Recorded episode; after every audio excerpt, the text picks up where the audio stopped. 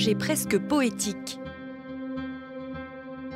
Épaves et coques délabrées. La réalité l'est beaucoup moins. Déchets, pollution et matériaux peu recyclables, aujourd'hui la fin de vie des bateaux s'organise enfin.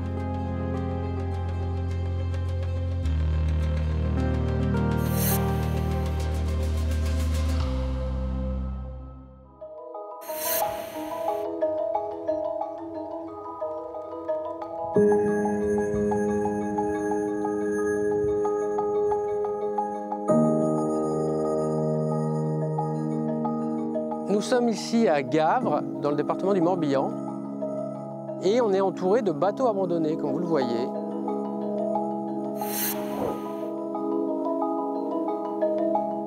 Il y a plusieurs types de bateaux abandonnés. Donc on a des bateaux de pêche en bois du siècle dernier. Cela, c'est un témoignage historique, donc on a fait le choix de les laisser sur place. Par contre, ça, c'est plus de l'ordre de la décharge. Là, on voit un petit catamaran qui a été abandonné par son propriétaire. Ce catamaran n'a rien à faire là. C'est comme si vous aviez un déchet ou votre vieille voiture abandonnée dont vous n'avez plus besoin et vous alliez l'abandonner en forêt. Et donc, il y a une dégradation directe du milieu, il y a une pollution plastique. Donc, sur ce secteur de Gavre, on a une opération en cours de nettoyage pour évacuer tous ces bateaux. La première démarche, c'est de rechercher le responsable et de lui demander d'évacuer le bateau. S'il ne le fait pas, il peut avoir une contravention, un PV. Quand on n'arrive pas à retrouver le responsable, on fait les travaux d'enlèvement, de nettoyage du littoral directement. Il y a beaucoup d'autres sites comme ça sur le littoral français. Rien que dans le département du Morbihan, on enlève une quarantaine d'épaves par an. Mais encore une fois, ça représente très peu par rapport au nombre de bateaux en fin de vie. Mais le faible pourcentage de personnes qui abandonnent leurs bateaux en plastique sur le littoral pose quand même des problèmes qui nécessitent les interventions qu'on mène pour nettoyer ces secteurs-là et avoir des opérations aussi de contrôle et de surveillance renforcées avec les communes.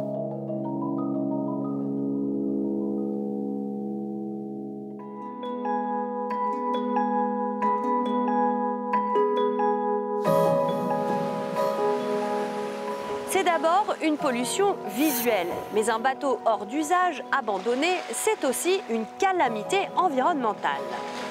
Difficile de savoir combien il y en a à terre, que ce soit dans les ports, dans les jardins ou les décharges. Mais il y aurait 5000 épaves au large des côtes françaises, le plus souvent près du littoral. Lorsqu'il se décompose, un bateau dégage des substances. Il y a bien sûr le plastique, mais aussi les matériaux composites qui ne se dégradent pas, et puis des matières comme les peintures, l'huile, le carburant ou encore les liquides de batterie. Maintenant, regardez ce petit voilier, comme il y en a beaucoup ici.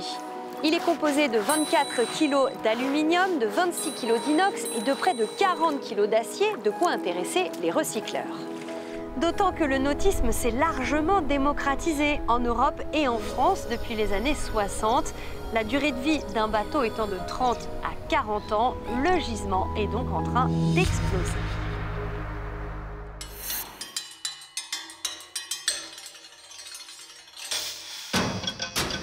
Un bateau en fin de vie, ça peut être un bateau qui n'est plus réparable, qui n'est plus navigable, dont le propriétaire souhaite se débarrasser. Et pour éviter que ça ne devienne un déchet qui soit abandonné, il le confie pour que ce bateau soit déconstruit dans les règles de l'art.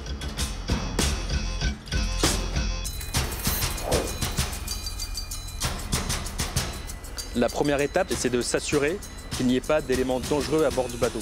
Donc des feux à main, des bouteilles de gaz. Ensuite, il faut retirer les fluides, ce qu'on appelle la dépollution et le dégazage qui pourraient être à bord du bateau.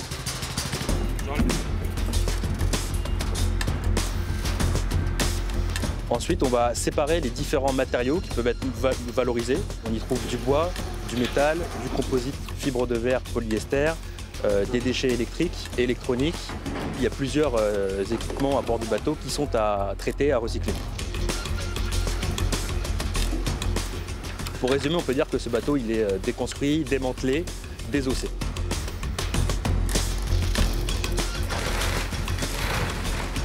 La coque, elle va être acheminée vers un site de tri où elle va être mélangée avec d'autres déchets pour ensuite être brûlée, incinérée, pour utiliser le pouvoir calorifique de ce déchet et faire de l'énergie avec.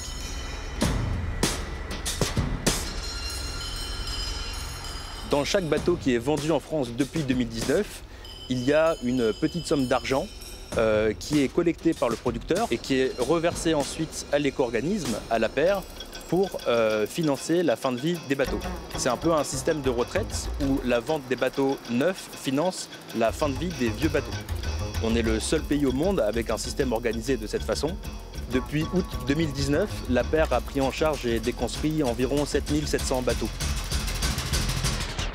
Le grand défi dans les prochaines années, ça va être de développer, de trouver des solutions pour recycler la coque qui, en majeure partie, est faite en composite, donc en polyester et en fibre de verre. Le composite, aujourd'hui, ça représente un problème majeur dans différentes industries et c'est pour ça que la paire s'organise avec d'autres industries pour trouver des solutions à ce produit.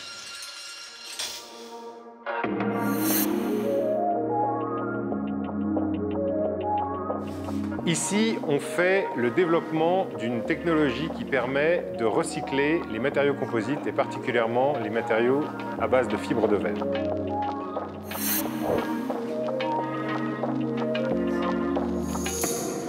On va dire à peu près un tiers du bateau, c'est la coque qui est faite en matériaux composites.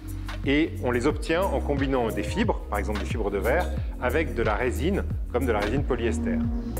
Ce que nous faisons, et donc l'enjeu, c'est d'arriver à faire cette séparation pour récupérer cette fibre. Nous avons un procédé qui est à base d'une méthode qui est très connue qui s'appelle la pyrolyse. Et la pyrolyse, ça consiste à chauffer un matériau sans oxygène. Donc la résine qui normalement brûlerait, eh bien cette résine est transformée en vapeur. Elle est séparée de la fibre de verre. On sort la fibre qui est donc avec un petit dépôt de carbone dessus. Et on fait une calcination et un post-traitement qui permettent de retirer ce petit dépôt de carbone pour obtenir une fibre qui est nettoyée, propre et utilisable avec de la résine pour refaire de nouveaux composites. Une fois qu'on a fait un premier cycle de recyclage, comme les paramètres de traitement qu'on a sont extrêmement doux pour justement préserver la fibre, on peut la recycler de nouveau. On a toujours une marge de progression. On est aujourd'hui à 93-95% des propriétés mécaniques de la fibre vierge. Le premier intérêt, c'est que le procédé est autonome en énergie. Comme on a enlevé l'oxygène et qu'on chauffe, la résine est vaporisée. Et cette vapeur devient de l'huile avec laquelle on peut refaire du plastique et du gaz avec lequel on alimente le réacteur. En termes d'émissions, et notre procédé aujourd'hui, on émet 5% de ce qu'on émettrait en incinération. Quand on incinère 1 kg de plastique, ça produit 2,5 kg de CO2. Donc, par rapport à ce qui est existant, c'est effectivement une énorme avancée. La préoccupation du recyclage de la fibre de verre, elle est vraiment devenue très prégnante depuis ces 4 ou 5 dernières années. Et aujourd'hui, on va avoir de plus en plus de contenu recyclé dans les bateaux. Il n'y aura sans doute jamais 100% de contenu recyclé dans un bateau. On a vraiment besoin des propriétés des fibres vierges qui sont exceptionnelles. Mais un mélange, un hybride entre des fibres vierges et des fibres recyclées, ça c'est vraiment l'avenir, absolument. Vous l'avez vu, de gros progrès ont été faits ces dernières années en matière de recyclage des bateaux. Maintenant, la suite, ça se passe au niveau de la conception. Faire des bateaux avec des matières plus faciles à recycler, plus vertueuses, la nouvelle génération prend déjà le large.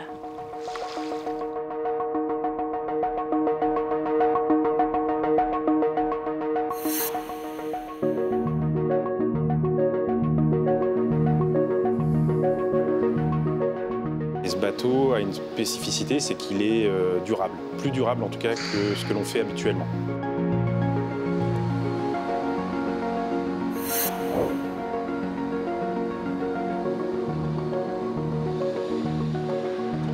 Alors quand on fait une coque de bateau normalement, on utilise de la résine polyester, du fibre de verre pour avoir la mécanique souhaitée et une robustesse au sein de nos bateaux. La vraie différence aujourd'hui, on est sur le même procédé de mise en forme. En revanche, on change cette résine et on a remplacé une partie de nos fibres par un petit peu de fibre naturelle qui est de lin. On est sur 6% de lin sur ce bateau. Pour faire des bateaux aujourd'hui, on utilise des matériaux qui peuvent, en termes comportementaux, se rapprocher du comportement de l'œuf. La matière est liquide, on la met en température pour la mettre en forme. Ensuite, on la refroidit, c'est solide. Si demain, j'essaie de la remettre en température, il reste solide. La matière qui est utilisée sur ce bateau est différente. Elle se rapproche plus du comportement du chocolat. Je le monte en température, il est liquide. Je le refroidis, il est solide. Maintenant, si demain, je veux le remettre en forme et rapporter à l'état liquide, je peux le faire, ce qui n'était pas le cas auparavant. Ce côté fusible nous permet de dissocier la fibre de la résine et donc, hypothétiquement, d'imaginer un réemploi de ces fibres par la suite. On amène une recyclabilité sur la matière en fin de vie, ce qui n'est pas le cas actuellement. Si on passe sur ces nouveaux matériaux, on sera capable de recycler la matière et pouvoir la réemployer sur un bateau dans 40 ans.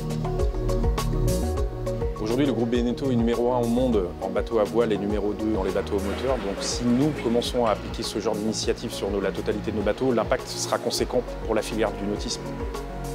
On doit continuer sur cette voie et sur le fait de déployer au maximum et le plus vite possible ces innovations.